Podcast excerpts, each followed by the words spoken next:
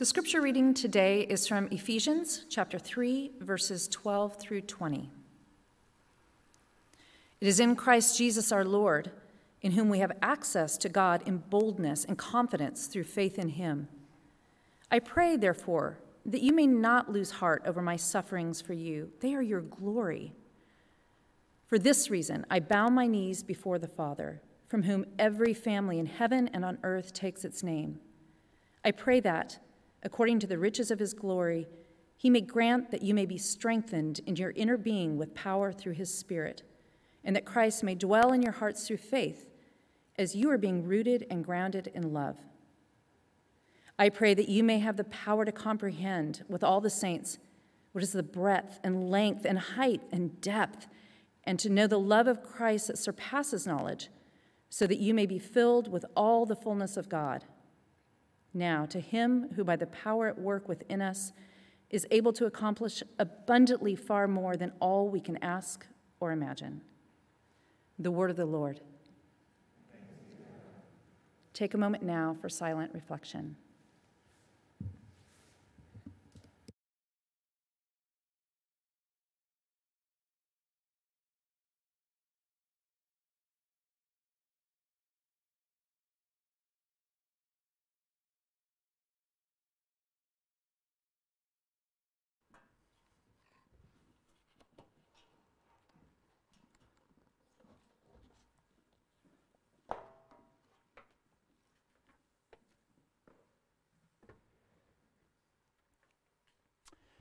Good morning, everyone. My name is Paul Trudeau. I'm the co director of City Hope, which is a nonprofit that was birthed by this church. I started working here in September of 05 as an intern, and my hair was a different color at that time. And I didn't need reading glasses. So I've been a part of this family. You've been my family for uh, such a long time, and it's such an honor to be here with you to share, hopefully, what I believe will be words of encouragement and the reason why I want to share words of encouragement with you is because I need them. and I wanted to meditate on these words that are so encouraging from the Apostle Paul. And I want to make a confession. I often uh, get stuck in a vortex of clickbait throughout my day. It's the stupidest thing. I click on these things of, um, of, that just outrage me. Do you do this? I caught myself this past week doing something really stupid. Now I'm clicking on things that are just commentary about commentary about commentary.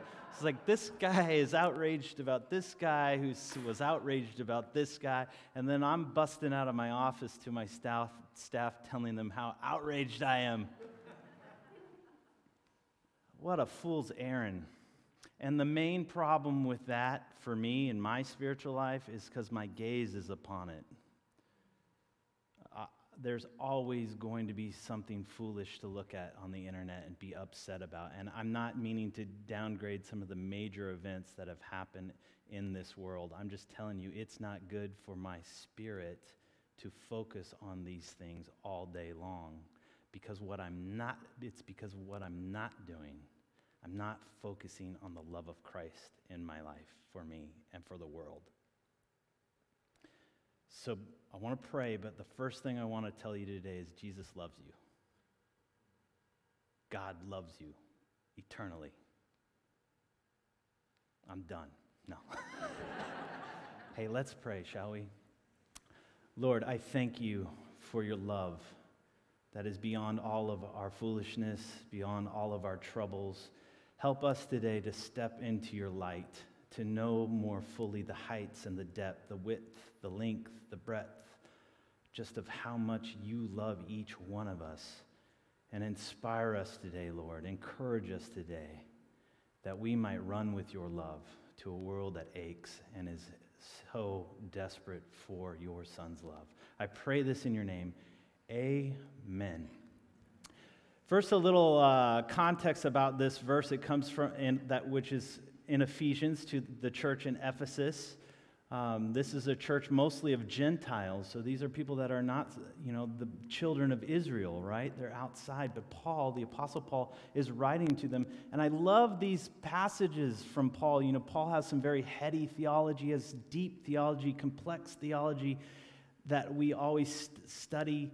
But then I just love some of these moments where you just see how human he is in regards to just how much he loves these people that he has spent, you know, three missionary journeys traveling to and serving. And he's reaching out to them through a, a love letter, if you will, to Ephesus, saying, I love you guys so much. I want you to know the love of Christ. I want you to know the fullness of God's love for you. You often see this, these blessings, these prayers through mixed in with such a wonderful theology that he has formed the church around, is trying to teach them around. And this verse is like a booster shot of love. I, I find it incredibly encouraging when I read this to my, for myself that I might comprehend the heights and the depths of God's love. But Paul is writing this from a prison cell, which is his house. He's being guarded by a Roman soldier. He's in uh, confinement in his house. He's already been beaten. He's already been uh, in other prisons. He's already been shipwrecked. He's been through so much persecution and suffering. And yet, in this verse, it's all buoyant optimism for the Ephesians to know the love of Christ to its fullness. Paul knows suffering. We have these verses from um, 2 Corinthians, where he says, I'm hard pressed on every side, but I'm not crushed. He says, I'm perplexed, but I'm not in despair, struck down, but not destroyed, carrying around the death of Christ. Death is at work, but so is life, the life of Christ. Paul always knows that resurrection is right across the bend for him. He always has this hope, even though he suffered greatly. In Romans 5, he says that suffering brings about uh, perseverance perseverance, character, and character, hope. Paul has, by this point, been through so much to spread the love of Christ throughout his known world. And here he is. He's imprisoned in his house. And I have to be honest with you. Uh, back in the day when I read this part of his suffering, I kind of took it a little lightly. You know, how bad could it be to be in prison in your house? My opinion has greatly changed since 2020. It can be rough to be stuck in your house. And he was stuck there for two years, sending these, these letters of encouragement and love to the Ephesians. And they're buoyant and they're optimistic, optimistic and they're filled with hope that the people that he loved would know the deep, deep love of Christ. And he wants them to know it in its heights, this is a message about, about uh, the measurements of uh, God's love, which cannot be uh, fully known, but we are called to grasp for them. You know, I used to do a number of worship services in our San Francisco County Jail, and I'll never forget one worship service in which I was holding hands with a, a group of men, and it was in our uh, county jail mental ward. So everyone is suffering with some type of mental illness. And I really loved worshiping there. It was it was very difficult and very dark at moments, but at the same time, it was so disarming because you couldn't fix anyone and you just had to pray. You couldn't even understand some of the people you're trying to talk to, what they were trying to say, but you could pray together. And so we had circled up at one point and we were holding hands, and this one gentleman to my right started um, to, to bring up a prayer request. And it was that he was scared and he knew that he was going to be going back to an SRO, a little tiny single room occupancy hotel. And he said, That room is infested with bed bugs, and I'm terrified. Once I get released, I'm terrified. And isn't that sad that somebody is scared about being released from our jail? And I was thinking about that, that when the guy next to him who was holding his hand just started praying. And he started praying this prayer. He said, Oh God, dear God of Israel, all powerful, almighty God of Israel and Judah, come on down, come with your power and your might, and come down. And I pray that you smite every bedbug in San Francisco. I mean, I had my eyes closed, but then I had one eye open. It was so powerful. Because this gentleman had tapped into the power, the height the majesty, the transcendence of God. And then it went on. He said, Lord God of Israel, I pray that you give us all Harley Davidsons. Lord, give us all Harleys that we can ride up, up, up, up, up into the sky, beyond the clouds, into the sky, beyond the moon, beyond the stars, that we can see your face, Lord. Let us ride Harleys to heaven. And I was like, whoa. It was one of the most beautiful, transcendent, mind blowing imagery I've ever heard in a prayer. And I've prayed a lot. I've been a Christian for a long time. I've held a lot of hands. I've prayed a lot. And it was a jailbreak prayer. and I say that because all of a sudden you forgot you were in jail. Do you understand what I'm saying? This guy was grasping for the Lord. He was going higher than I knew we could go with God. He was experiencing more of the fullness of God's majesty and might and transcendence. We were going up, up, up, up, up. I was listening to the BBC last week, and um, I was listening to this segment, this podcast called In Your Time. Anyone ever listen to that one? No? Okay, I'm the only one. Uh, they're basically reviewing a time in history or a historical figure, and it's these British uh, um, historians that are talking about somebody, and they were talking about William Frederick Herschel. And this was an astronomer that um, discovered amazing things in the stars. Right? He didn't start off that way. He was German born, immigrated to England. He was a musician, so he was an amateur astronomer. But what made him phenomenal in his field was that he was so dedicated to building his own telescopes. And back then, telescopes, they were, you know, Newton made telescopes uh, with mirrors, but these were not mirrors like we have today because we have glass on our mirrors. These were alloy metals, copper and tin put together. And copper and tin will tarnish. So if you're going to get a really good reflection, you have to polish it all the time. Polish it, polish it. And he was known to polish these lenses and get the accuracy on them so much more um, clear than anyone had ever done before because he would polish all the time.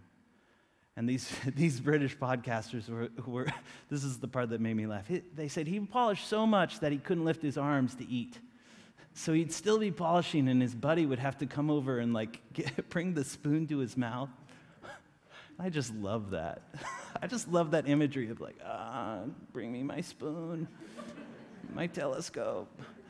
But his dedication and his faithfulness to this craft helped him to discover things that he called nebulae.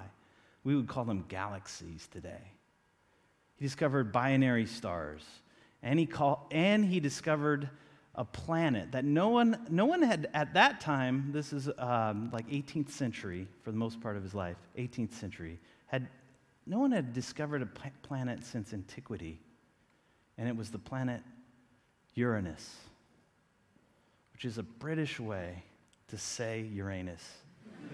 and it's so much smarter, and I give that to you. if you want to sound smart, sound British, right? And say Uranus. I was like, man, why don't we call it Uranus? It's brilliant. Well, you can laugh.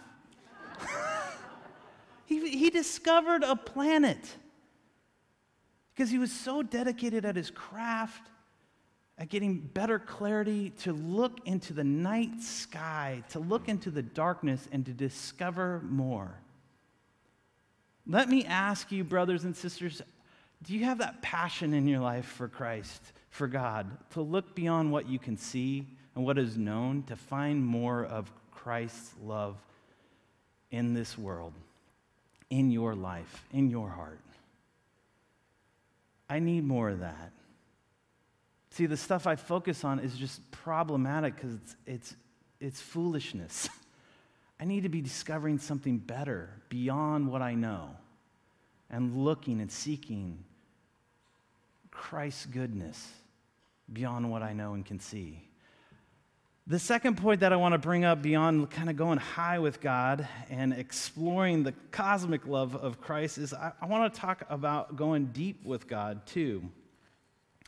Because I truly believe like we can only go as high as we are willing to go deep, deep, deep with Christ. And we have things in our hearts that hold us back from being able to expo- explore more of the fullness of God's love in our life. For me, it's massive resentments. For me, it's these grudges, this self righteousness that I keep uh, letting percolate in the depths of my heart. These places that I won't let God go. I don't let Christ go deep enough in my life. Um, Dorothy Day has a wonderful quote that I asked Jason to put up on the screen. There it is. She said, I really only love God as much as I love the person I love the least. One more time. I really only love God as much as I love the person I love the least. Oh, gut punch. Think about that. Who do you love the least? Who, who right now is your enemy? in your mind?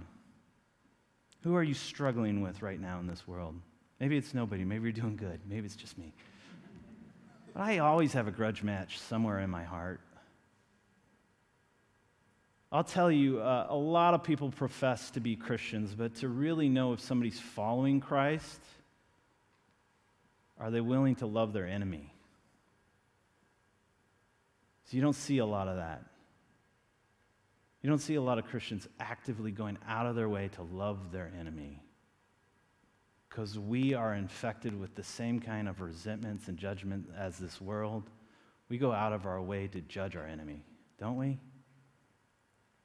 But if we truly want to know the fullness of God's love, the depth of Christ's love, we got to let Christ do some work on our hearts so that we might go deep, deep down and love those people that drive us crazy, that would be our enemies. I had an enemy in high school. His name was Brian. and he was a cool dude. he was a really popular guy. Uh, and he chased girls and he drank beer. And I was the opposite of that in high school. I was on a ministerial track even early on. Uh, I went to Bible study and I was a youth group guy. And we didn't like each other. We just did not like each other at all. Because, you know, I would be talking trash about him to the girls, and he'd be talking trash about me to the girls often. We just knew we didn't like each other, but he couldn't beat me up. His friend told me that because if he got in one more fight, he'd be expelled. He was a real bad boy in our high school. But his friend said he would beat me up for him, which was terrifying. He was much bigger than even Brian it seemed like every Monday uh, there would be some cute girl in a class that I would, you know, be coming up to and, and be, be, like saying, "Hey, how was your weekend?" Oh my gosh, did you hear what Brian did? He did a keg stand and he flew through a window and he got arrested and he peed on a cop car. I mean, he was that kind of guy. And I remember like, well, you know what I did last weekend? I read my Bible and I prayed for you and you never called, and I love you.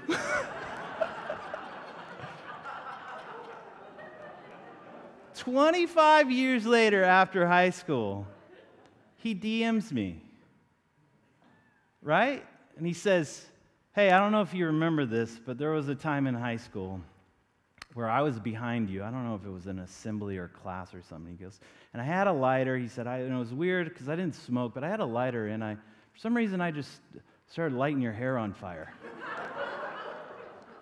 I thought, I, I wrote him back and I was, I was just like, wow, this is really cool. Is he confessing like to me that like he was a bad guy or I wrote him back, hey, hey, I have something to confess to. I was really self-righteous towards you. I was a real jerk to you too. And I'm, I'm sorry that.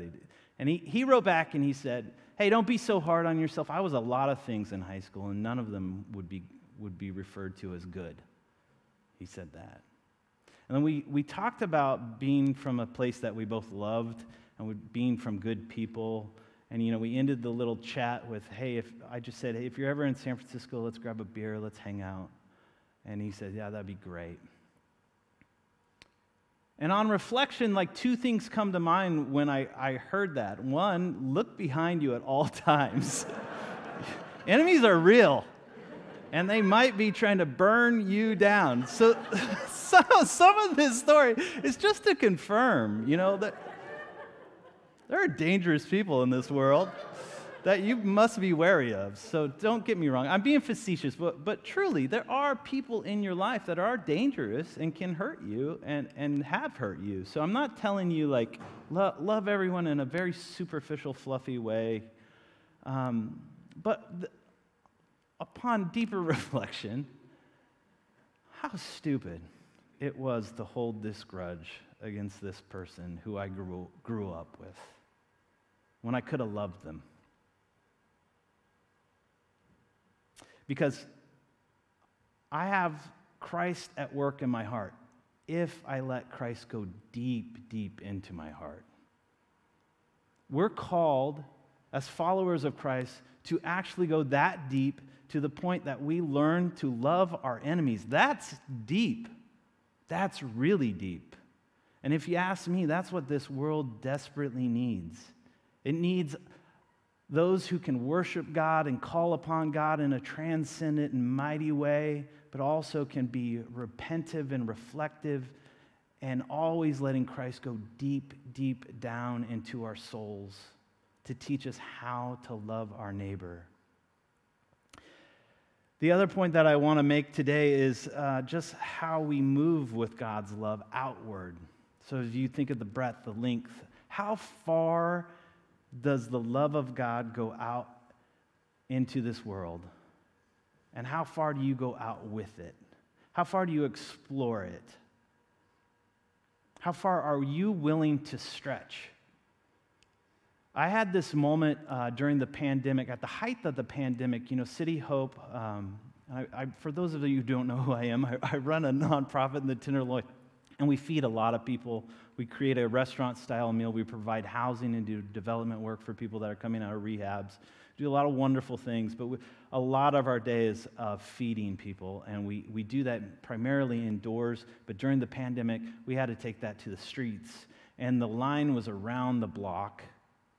And at the height of the pandemic, or the most kind of anxious time, if you recall, um, there was such a, a shortage of PPE, right? Everyone needed masks. Well, we were lucky enough to get a huge donation of masks. And so we were handing out meals and masks, meals and masks out on the street. And one day, this, this guy comes up to me and he says, Give me more masks, give me more masks.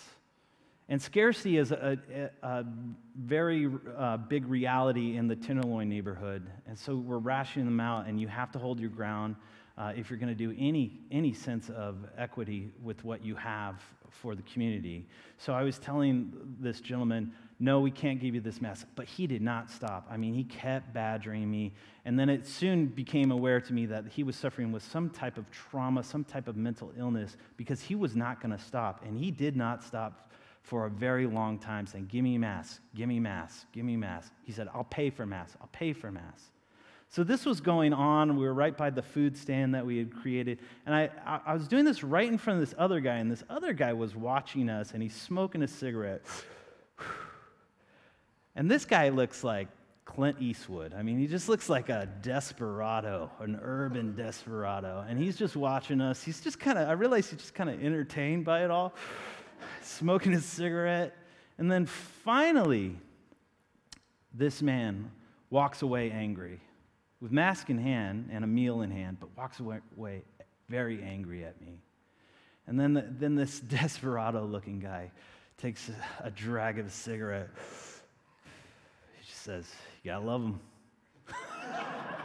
and I thought that was delightful. I mean, how casually he said that. And I, I casually just responded back to him. I said, Yeah, you gotta love all of them. And then he goes, flicks his cigarette, and he goes, uh, that's a stretch. and I cannot tell you how much I have thought about that little weird moment with that dude. He turned, walked away. I've never seen this guy again. Never seen him before, never seen him again. But I have not forgotten what he said. He said, That's a stretch. And you know what? He's right. I was casually like, I love all of them. And it is a stretch to love your neighbor. But I, I stand by my belief that God loves all of them. So, how, how, how wide is God's love? How far? What is the length of God's love, especially expressed in this world and what we see? It's wide, it goes far. But the question is, church, how willing are you to stretch with God's love in your life? The older I get, the more rigid I get. I'm two hip surgeries in. I'm 45 years old. My least favorite part of my morning has steadily become putting on my socks. And I know there's somebody who does yoga is like, mm, you really need to stretch. You're right. But spiritually, we need to stretch every day. Brothers and sisters, we need to stretch. If we're going to fully know God's love, we need to take it to the streets, take it into this world, take it into our families in generous ways, and keep stretching that we might know the fullness of God's beautiful love. You know, I've seen a group within this church do this very well recently to stretch themselves and it's been the youth group here. They've been volunteering at City Hope, serving our neighbors. And it's a stretch for a kid to come into the Tenderloin. It's a rough neighborhood.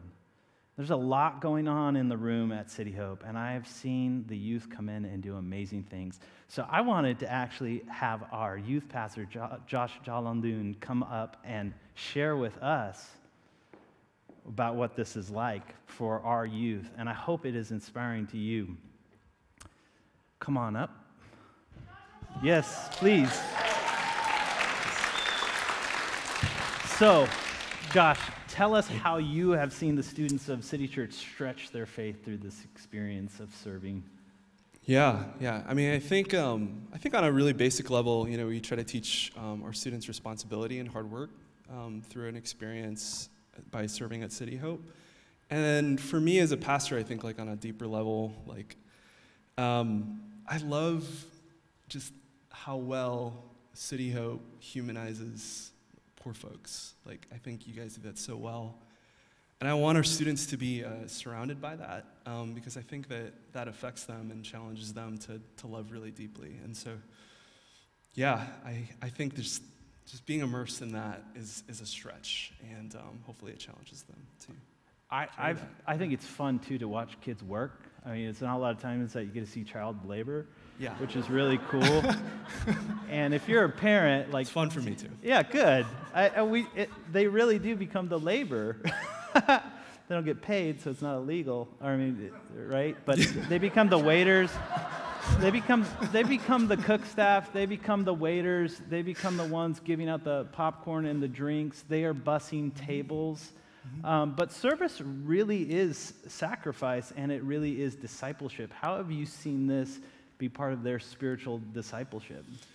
Yeah um, it's a little bit of like the karate kid effect like mr miyagi. And so like i hope i hope that it's a little bit like that in that like as they are engaged and going through the motions of serving poor folks in our city, um, that that connects to their faith somehow. I hope that it just clicks one day and they're like, well, the reason why I remember so and so's name, the reason why I love them so well is because that's how God loves them. Mm.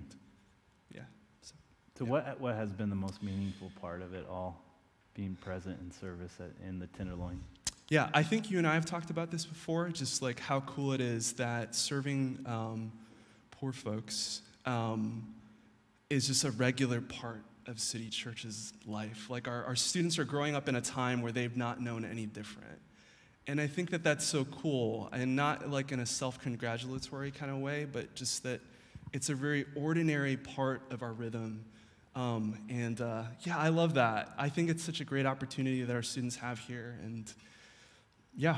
Yeah. I, I want to know like how we can we can invite them more into that work. Yeah. Know? So yeah. I love it. I love yeah. that you bring them down. Thanks. Yeah. Thanks for. Hey, let's give Josh a round of yeah. applause. Um,